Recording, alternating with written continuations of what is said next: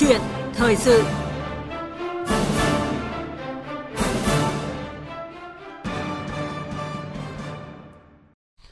Thưa quý vị thính giả, như chúng tôi đã giới thiệu ở phần đầu chương trình, tuần lễ năng lượng tái tạo sẽ được diễn ra từ ngày mai 25 tháng 8 đến ngày 28 tháng 8 tới đây. Đây là sự kiện thường niên do Trung tâm Phát triển Sáng tạo Xanh, gọi tắt là Green ID, và Liên minh Năng lượng Bền vững Việt Nam khởi xướng từ năm 2016. Tuần lễ năng lượng tái tạo năm nay có chủ đề đột phá để phục hồi và phát triển xanh vì cuộc sống an lành, với các hội thảo chuyên đề như là phát triển điện mặt trời mái nhà tại Việt Nam, lợi ích, nút thắt và giải pháp tháo gỡ, chuyển dịch năng lượng công bằng qua thúc đẩy phát triển điện mặt trời kết hợp với nông nghiệp và điện mặt trời nổi, hay là chuyển dịch năng lượng sạch, xu thế toàn cầu và hành động của địa phương, phát triển năng lượng bền vững ở Việt Nam, những đột phá kỳ vọng, vân vân. Và các nhà tổ chức thì mong muốn là sẽ đưa ra những đề xuất đóng góp cho việc thực hiện nghị quyết số 55 của Bộ Chính trị về định hướng chiến lược phát triển năng lượng quốc gia của Việt Nam đến năm 2030 và tầm nhìn đến năm 2045, cũng như là quy hoạch điện 8 mà Bộ Công Thương đang xây dựng. Và trong câu chuyện thời sự sáng nay, chúng tôi bàn về một nội dung được nhiều người quan tâm trong lĩnh vực năng lượng tái tạo, đó là những lợi ích khi mà phát triển điện mặt trời mái nhà tại Việt Nam. Vị khách mời tham gia chương trình là ông Hà Đăng Sơn, Giám đốc Trung tâm Nghiên cứu Năng lượng và Tăng trưởng Xanh thuộc Liên hiệp các hội khoa học và kỹ thuật Việt Nam. Và quý thính giả quan tâm đến chủ đề này, hãy gọi đến số điện thoại 0243 934 1040 và 0243 934 9483 để đặt câu hỏi hoặc là chia sẻ quan điểm với vị khách mời. Và bây giờ, xin được mời biên tập viên Nguyên Long bắt đầu cuộc trò chuyện. Vâng, cảm ơn biên tập viên Hoàng Ân. Và trước tiên thì xin được trân trọng cảm ơn ông Hà Đăng Sơn đã nhận lời tham gia chương trình của chúng tôi vào buổi sáng đầu tuần này. Xin chào các thính giả nghe đài và xin chào biên tập viên Nguyên Long. Vâng, thưa ông, là một người nghiên cứu về lĩnh vực năng lượng tái tạo trong nhiều năm, xin ông cho biết cụ thể về tiềm năng phát triển điện mặt trời nói chung cũng như là điện mặt trời mái nhà nói riêng tại Việt Nam. Nếu mà nói về cái tiềm năng của phát triển điện mặt trời thì chúng ta cũng là một trong những cái nước mà có cái ưu đãi thiên tự nhiên về cái đối với lại cái nguồn năng lượng mặt trời này. Riêng đối với lại điện mặt trời mái nhà thì hiện nay thì cũng không có nhiều các cái nghiên cứu và đưa ra các ước tính về cái tiềm năng. Thế tuy nhiên, trong một cái nghiên cứu của Ngân hàng Thế giới vào năm 2017 thì có đánh giá cái tiềm năng về điện mặt trời mái nhà tại thành phố Hồ Chí Minh là vào khoảng gần 6.400 MW, và đối với tại Đà Nẵng, tức là hai cái địa điểm mà dự án này có triển khai nghiên cứu đo đạc trực tiếp, thì là 1.140 MW. Báo cáo này thì cũng đã đưa ra một cái ước tính trên quy mô toàn quốc thì có thể đạt được tầm khoảng 370 GW điện mặt trời mái nhà. Tuy nhiên thì cái con số này nó cũng chưa được kiểm chứng, bởi vì chúng ta biết là cái việc lắp đặt các cái hệ thống điện mặt trời mái nhà nó còn không chỉ phụ thuộc vào cái tiềm năng về mặt bức xạ mặt trời, mà nó còn phụ thuộc cả bản thân các cái cấu trúc cũng như là các cái thiết kế của các cái mái nhà, để xem có lắp đặt được hay không, hoặc là có bị bóng bởi các cái tòa nhà xung quanh hay không. Cho nên là những cái đánh giá này nó chỉ mang tính chất ước lượng, chứ nó chưa thực sự là thể hiện được về mặt tiềm năng. Và năm 2019 thì Bộ Công Thương cũng đã đưa ra một cái mục tiêu, tức là đến năm 2025 thì sẽ lắp chừng khoảng 100.000 các cái hệ thống điện mặt trời khác nhau, mái nhà khác nhau, và với cái tổng công suất dự kiến đạt được là khoảng 1.000 MW peak. Chúng tôi cũng có thực hiện một cái đánh giá sơ bộ thì cũng đưa ra một cái ước lượng là cái khả năng có thể lắp đặt được đến năm 2025 là khoảng 2.200 MW, và đến năm 2030 thì sẽ là khoảng 6.000 MW. Nhưng mà có vẻ như là các dự báo này của chúng tôi sẽ sớm lạc hậu nếu mà nhìn vào tình hình triển khai và lắp đặt các hệ thống điện mặt trời mái nhà gần đây. Vâng, thưa ông, chúng tôi thì cũng được biết là Ngân hàng Thế giới còn đưa ra một cái con số, đó là cái tiềm năng kỹ thuật điện mặt trời của cả nước thì có thể lên tới 13 đến 15.000 MW. Nhưng mà cái việc khai thác tiềm năng này thì cũng như ông nói là có xem xét phải phù hợp với điều kiện thực tế kinh tế của Việt Nam. Và một cái con số mới đây nhất thì phía Green ID thì cũng đã đưa ra một con số là chúng ta đã cán mốc 1.000 MW điện mặt trời của cả nước vào ngày 19 tháng 8 vừa qua. Và điều đó thì cũng khẳng định rằng là cái cơ hội để phát triển điện mặt trời mái nhà của chúng ta là rất lớn. Vậy xin được hỏi ông là việc phát triển điện mặt trời mái nhà Việt Nam thì sẽ đem lại những lợi ích cụ thể như thế nào cho người tiêu dùng cũng như là cho hệ thống điện của Việt Nam? Vâng, thì trước tiên thì chúng ta phải nhìn nhận là các cái hệ thống điện mặt trời mái nhà, đây bao gồm cả các hệ thống điện mặt trời mái nhà cho các cái hộ gia đình cũng như là các cái khu công nghiệp hoặc là cái khu dịch vụ. Thì trước tiên nó sẽ đem lại cái lợi ích là nó sẽ giảm được cái tiền điện bằng cách là chúng ta sử dụng các cái năng lượng thay thế vào những cái giờ, ví dụ những cái giờ nắng của cái hệ thống này. Ngoài ra các cái hộ gia đình hoặc là các cái doanh nghiệp, ví dụ như là các cái cơ sở sản xuất công nghiệp hoặc là các cái tòa nhà công sở, thì chúng ta hoàn toàn có thể chủ động được một phần nào đó các cái nguồn cung về mặt điện trong cái điều kiện mà có thể có cái thiếu hụt về mặt cung ứng điện năng, hoặc là trong những cái điều kiện về nắng nóng, về khô hạn, tức là chúng ta không có nước về chẳng hạn, thì cái thủy điện nó cũng sẽ bị thiếu hụt, và do đó là cái khi mà hệ thống mà chạy thì nó sẽ phải sử dụng những cái nguồn dự trữ, dự phòng hoặc là rất là đắt tiền. Thì trong trường hợp này có thể những cái giải pháp liên quan tới tiết giảm điện năng sẽ được áp dụng nhiều hơn, và doanh nghiệp sẽ phải xem xét cái câu chuyện là cắt giảm các cái phụ tải vào những cái giờ cao điểm. Thì đây là những cái lợi thế rất là lớn của điện mặt trời mái nhà. Ngoài ra đối với hệ thống thì chúng ta thấy rõ ràng là khi mà vào những cái múi giờ cao điểm, đặc biệt là từ 9h30 đến 11 giờ hoặc là trong những cái tầm giờ chiều khoảng 2 giờ 3 giờ chẳng hạn, thì cái lúc mà phải sử dụng những cái nguồn mà nói chung là đắt tiền, thì khi mà sử dụng các cái điện mặt trời mái nhà thì chúng ta sẽ giúp cho hệ thống sẽ giảm được cái việc là huy động các cái nguồn mà đắt tiền hoặc là những cái nguồn mà hầu như là rất là khó khăn trong cái quá trình vận hành. Ngoài ra chúng ta có thể thấy như cái kinh nghiệm của nước Đức mà ông Sebastian Paul, là cái đại diện của Đại sứ quán Đức, có chia sẻ tại cái hội thảo khởi động của cái chương trình thúc đẩy phát triển điện mặt trời mái nhà tại Việt Nam và tổ chức vào cuối tháng 7 năm 2019. Thì nước Đức người ta cũng phải mặc dù là cũng là phát triển năng lượng tái tạo rất là nhiều, nhưng mà đối với điện mặt trời thì đến 70% công suất lắp đặt tại nước Đức lại là từ những cái dự án điện mặt trời mái nhà, chứ không phải là từ những dự án mà điện mặt trời trang trại.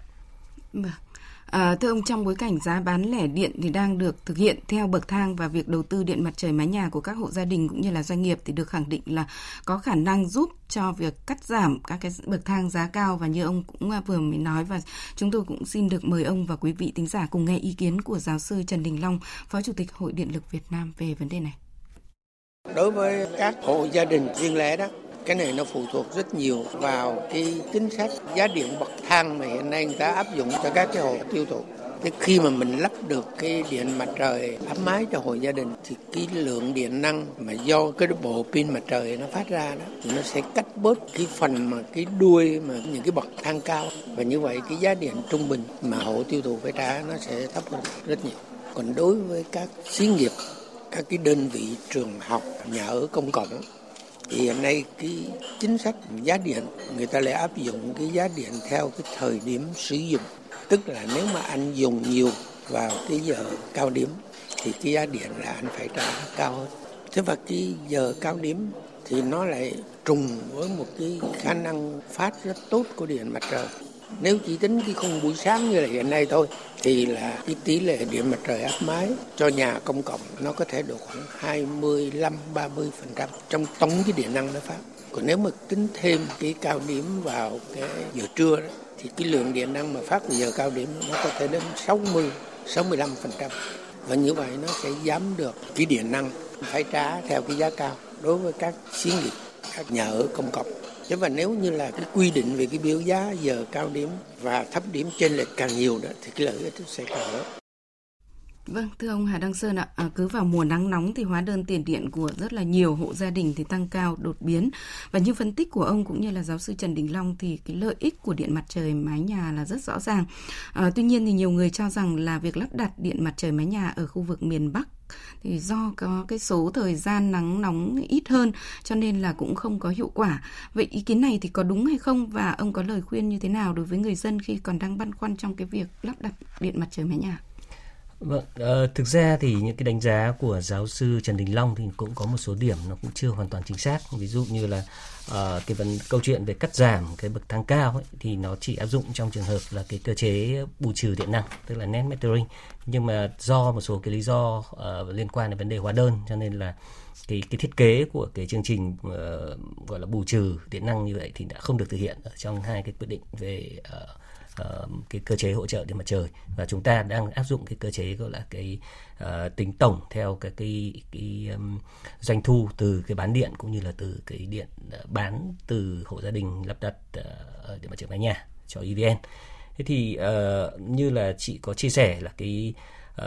cái thách thức lớn nhất đối với cái khu vực miền Bắc của chúng ta thì là cái số giờ nắng cũng như bức xạ mặt trời nó không tốt được bằng là khu vực miền Nam và miền Trung, thì cái này là sự thật. Ngoài ra thì đi kèm theo đó nó là một cái vấn đề là liên quan tới cái khí hậu, tức là ở cái miền Bắc của chúng ta thì nó có 4 mùa, và thông thường là đối với là cái mùa đông ấy thì ở ngoài cái câu chuyện về cái bức xạ mặt trời thì nó còn có vấn đề về cái độ trong của không khí, tức là do cái độ mù rất là cao, do đó cái hiệu suất đối với lại cái hệ thống điện mặt trời thì nó cũng không tốt được bằng, kể cả trong cái mùa đông đối với lại một số cái vùng ở khu vực miền Trung. Cái thứ hai nữa là đối với mùa hè thì nó lại có một cái ngược lại là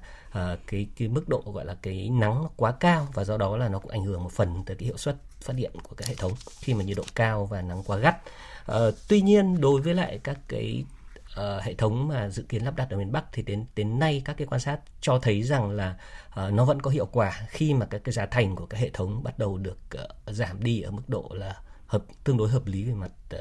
chi phí cũng như là giao hoàn vốn. Và ngoài ra nếu mà chúng ta kịp lắp đặt trong giai đoạn từ nay đến cuối năm 2020 thì hoàn toàn có thể được hưởng cái giá trợ giá FIT mà đã được quy định ở trong cái quyết định 13 của Thủ tướng Chính phủ, tức là 1.943 đồng cho mỗi 1 kWh bán cho EVN. Thì tất nhiên trong trường hợp này thì cái thuế VAT thì EVN sẽ phải chịu cho tất cả những cái phần hóa đơn chênh lệch này.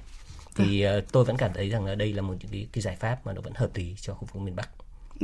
Xin cảm ơn ông. Quý vị và các bạn đang nghe câu chuyện thời sự với chủ đề những lợi ích khi phát triển điện mặt trời mái nhà tại Việt Nam, với vị khách mời tham gia chương trình là ông Hà Đăng Sơn, Giám đốc Trung tâm Nghiên cứu Năng lượng và Tăng trưởng Xanh thuộc Liên hiệp các hội khoa học và kỹ thuật Việt Nam. Và quý vị có quan tâm tới chủ đề này thì xin mời điện thoại trực tiếp tới số điện thoại là 0243 934 1040 và 0243 934 9483. Chúng tôi xin nhắc lại hai số điện thoại là 0243 934 1040 và 0243 934 9483. Vâng, thưa ông Hà Đăng Sơn ạ, xin được hỏi ông là hiện nay Việt Nam đã có những cái cơ chế cụ thể như thế nào để khuyến khích phát triển điện mặt trời mái nhà? Vâng, định hướng về hỗ trợ cho phát triển điện mặt trời mái nhà thì đã được thể hiện rất là rõ ở trong cái chiến lược phát triển năng lượng tái tạo đã được ban hành vào cuối năm 2015 với một cái mục tiêu là tạo được một nguồn phân tán để cắt giảm cái phụ tải tại chỗ để tránh gây áp lực phải xây dựng các cái tuyến truyền tải mới. Về mặt cơ chế chính sách thì chính phủ đã ban hành cái cơ chế trợ giá, tức là cái giá FIT theo cái quyết định số 11 năm 2017. Thì theo đó các cái dự án điện mặt trời áp mái đã được hưởng mức giá tương đương với các cái dự án điện mặt trời khác, tức là 2.086 đồng cho mỗi 1 kWh bán cho EVN. Sau khi quyết định 11 hết hiệu lực vào cuối tháng 6 năm 2019. Thì mặc dù là chính phủ chưa ban hành một cái quyết định mới để thay thế, nhưng mà Bộ Công Thương thì đã kịp thời ban hành cái quyết định 2023 vào tháng 7 năm 2019 thì phê duyệt một cái chương trình thúc đẩy điện mặt trời mái nhà tại Việt Nam cho giai đoạn từ 2019 cho đến 2025.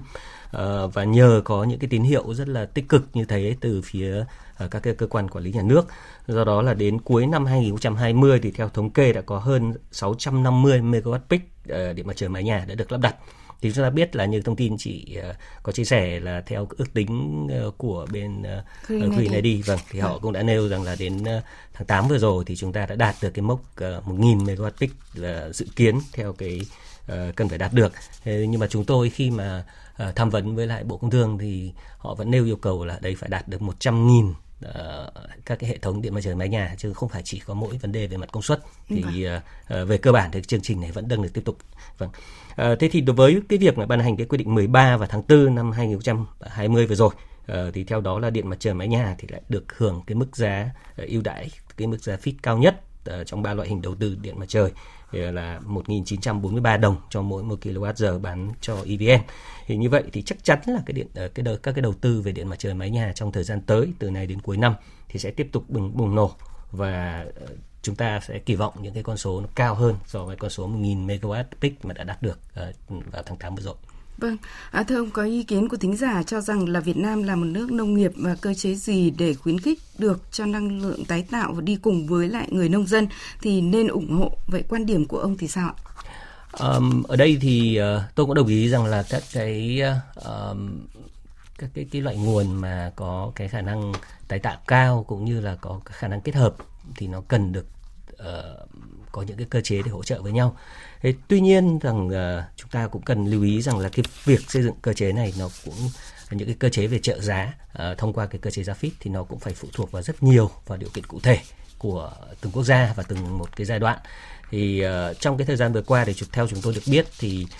các cái thách thức rất là lớn trong cái câu chuyện về nguồn vốn, cái nguồn ngân sách để có thể huy động để hỗ trợ cho các nguồn năng lượng tái tạo. Ở đây chúng ta phải thấy rằng là không chỉ có điện mặt trời, chúng ta còn có những cái dạng hình năng lượng tái tạo khác như là điện gió, như là điện sinh khối. Thì tất cả những cái nguồn năng này đều yêu cầu phải có cái sự hỗ trợ. Thế thì trong cái trường hợp mà sinh khối chẳng hạn, chúng ta thấy như là cái điện từ bã mía thì là vừa rồi đã được rất là quan tâm và đã được điều chỉnh lại cái cơ chế giá phít lên cái mức cao hơn và đảm bảo được cho các cái hoạt động kinh doanh và phối kết hợp để sử dụng là phát điện từ các cái nguồn sinh khối, từ các cái bã mía thải bỏ. Thì nó cũng là một cái, tôi phải nói rằng là đây là một cái nỗ lực rất là lớn của Hiệp hội Mía Đường cũng như là của Bộ Công Thương để đạt được một cái cơ chế nó tích cực hơn trong cái câu chuyện thúc đẩy các cái phối hợp giữa câu chuyện sản xuất nông nghiệp và đồng thời là sản xuất các điện năng để phục vụ một phần nào đó các nhu cầu. Đối với điện mặt trời mà các cái cơ chế nông nghiệp thì hiện nay phải nói rằng là chúng ta chưa có các cái đánh giá nó đầy đủ ở trong cái câu chuyện này. Nó sẽ phải như thế nào và ai sẽ là các cái đơn vị chủ trì để đánh giá xem là các cái đầu tư như thế nào là phù hợp, như thế nào là công nghệ cao trong nông nghiệp mà vân vân và vân vân. Thế thì cái này sẽ phải đòi hỏi có một sự phối hợp mà rất là chặt chẽ giữa Bộ Công Thương, giữa Bộ Nông nghiệp Phát triển và Nông thôn, Bộ Tài chính cũng như là các bộ khác để có thể là đưa ra một cái cơ chế nào đó. Tôi cũng chưa biết nhưng mà chắc chắn nó không được phép được đánh đồng với lại các cái cơ chế điện mặt trời cho mái nhà, vì các cái điện mặt trời mái nhà nó nằm ở trong những thiết kế riêng. Vâng, thưa ông, có thính giả cho biết là họ đầu tư 1 MW điện mặt trời mái nhà hay là còn gọi là điện mặt trời áp mái nhưng mà đến giờ thì vẫn chưa ký được hợp đồng để bán điện cho EVN. Vậy ông nhìn nhận như thế nào về ý kiến của thính giả nêu ạ? Thực ra thì tôi cũng không có thông tin cụ thể về những cái trường hợp này. Thì tôi cũng được biết có một số các cái dự án thì đúng là hiện nay đang gặp khó khăn. Tuy nhiên là theo đánh giá thì có một số dạng thì đã bị xác định rất rõ ràng là cái trường hợp đánh đồng, tức là lợi dụng chính sách để đưa ra cái dạng trang trại nhưng mà chia nhỏ ra và trở thành là cái dưới cái danh nghĩa là các dự án điện gọi là dự án nông nghiệp kết hợp với lại điện mặt trời mái nhà. Thì có một cái cực kỳ quan trọng là chúng ta phải nhìn thấy là khi chúng ta xác định một dự án là dự án nông nghiệp thì đầu tiên cái doanh thu chính nó phải là từ nông nghiệp đã, còn cái phần mà doanh thu về bán điện phải là cái doanh thu phụ trợ, chứ chúng ta không thể đưa ra một cái thiết kế một cái dự án mà mang danh nghĩa là phát triển nông nghiệp và kết hợp với lại điện mặt trời và để cuối cùng rằng chúng ta cái doanh thu chính từ cái dự án lại từ cái việc bán điện cho EVN. Vâng, thưa ông, chính sách không theo kịp sự phát triển và thậm chí là có những cái thực tế chưa xác định được tiêu chí đâu là điện mặt trời mái nhà cũng như là hiện điện mặt trời, hệ thống điện mặt trời nối lưới, và rõ ràng như vừa rồi ông có nói ví dụ như là một số các cái hệ thống điện mặt trời quy mô trang trại tại Ninh Thuận đang gặp vướng và công ty điện lực của Ninh Thuận thì chưa thể ký được hợp đồng thanh toán và tiền điện mua từ các cái hệ thống điện mặt trời này do chưa xác định được giá mua điện từ các cái hệ thống này là điện mặt trời mái nhà hay là điện mặt trời mặt đất theo quy định của số 13 của Thủ tướng Chính phủ. Và cũng có ý kiến cho rằng là đây là điện mặt trời mái nhà nhưng cũng có ý kiến lại cho rằng là phải có mái rồi lắp pin lên thì mới gọi là điện mặt trời áp mái. Và vừa rồi thì ông cũng đã nói đến một số những cái trường hợp. Vậy thì ông có thể cho biết là cái vấn đề này thì đã được hiểu như thế nào?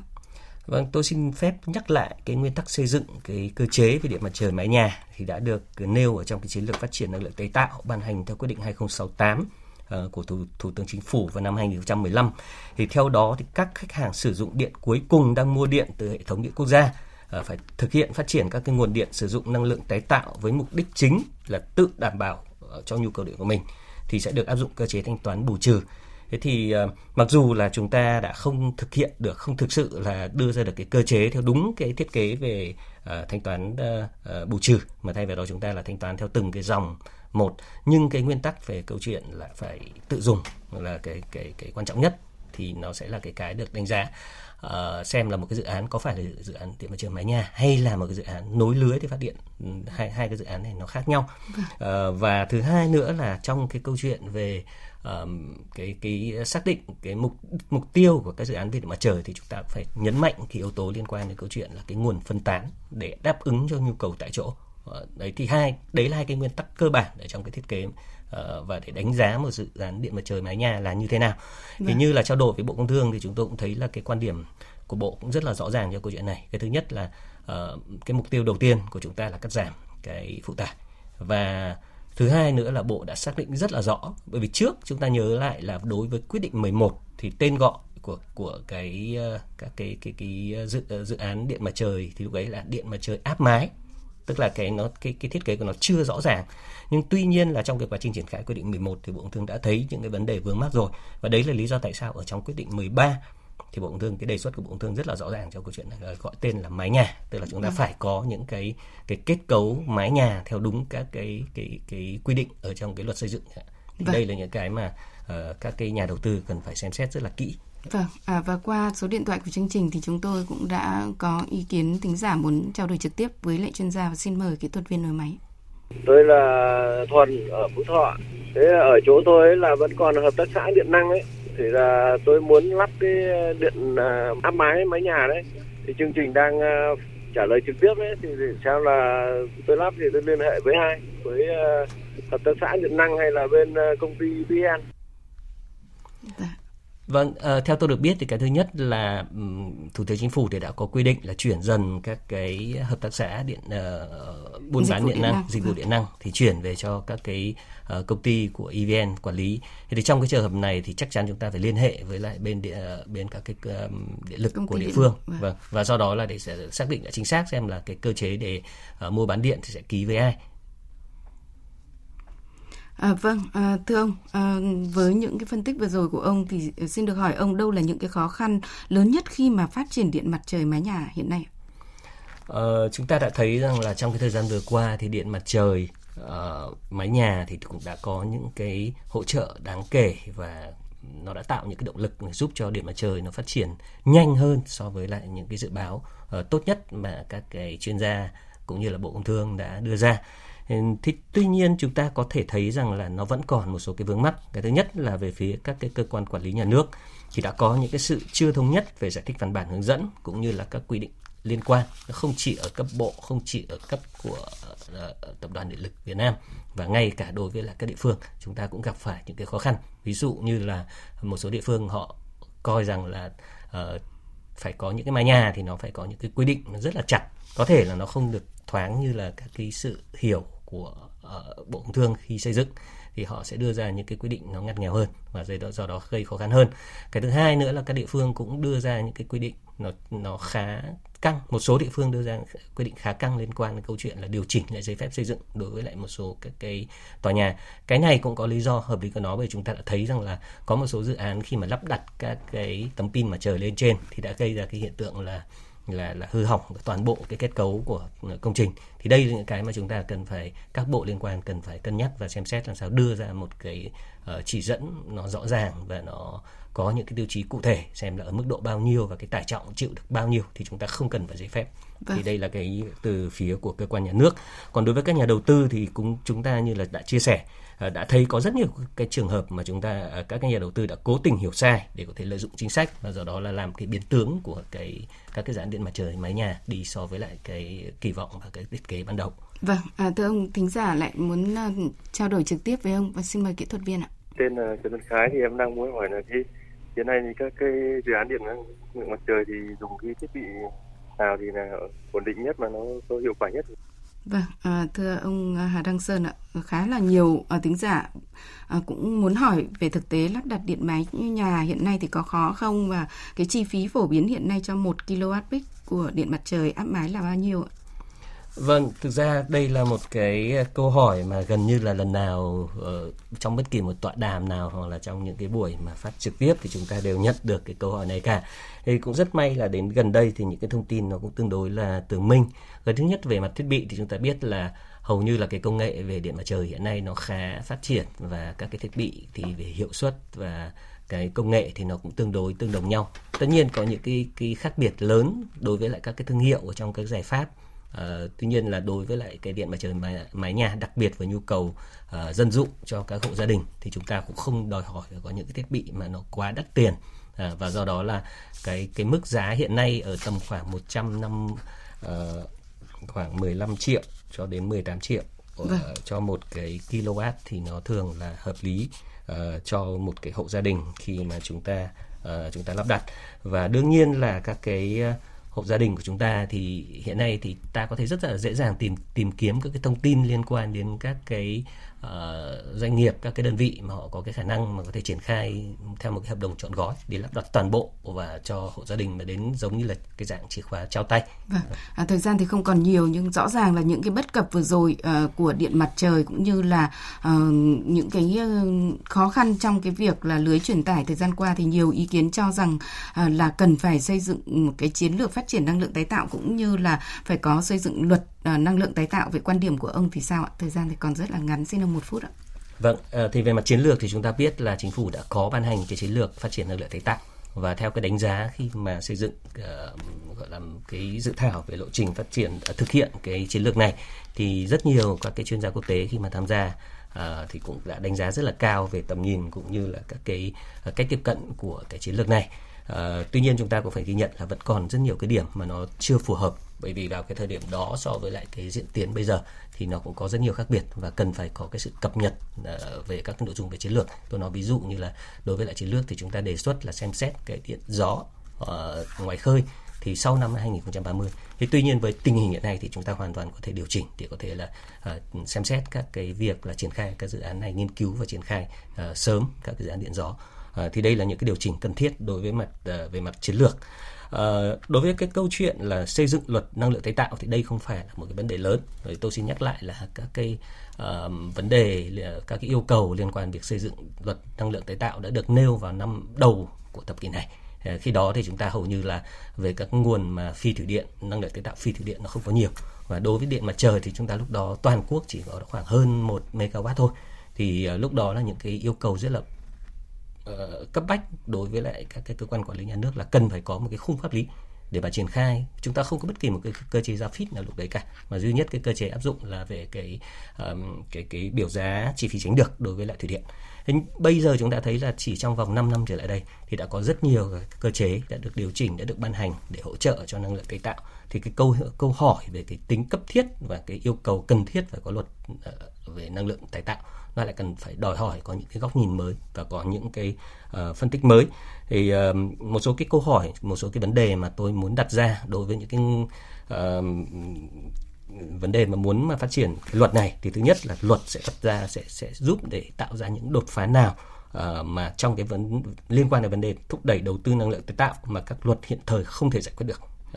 Cái thứ hai là cái cơ quan nào sẽ là cơ quan để chủ trì cái việc soạn thảo luật này, và cơ quan nào sẽ là cái cơ quan để chủ trì cái triển khai luật này, bởi vì nó sẽ phải đòi hỏi có sự tham gia của rất nhiều các bộ ngành liên quan trong cái vấn đề phát triển năng lượng tái tạo. Và thứ ba nữa là cái định hướng luật này sẽ theo cái cách thức là chúng ta sẽ thiên về trợ giá cho năng lượng tái tạo, hay là chúng ta sẽ dựa trên cơ sở các cái nguyên tắc thị trường và cạnh tranh. Vâng, rõ ràng là còn rất nhiều vấn đề đặt ra đối với năng lượng tái tạo nói chung và điện mặt trời nói riêng. Và thời gian của câu chuyện thời sự đã hết, và một lần nữa thì xin được trân trọng cảm ơn ông Hà Đăng Sơn đã tham gia chương trình cùng chúng tôi.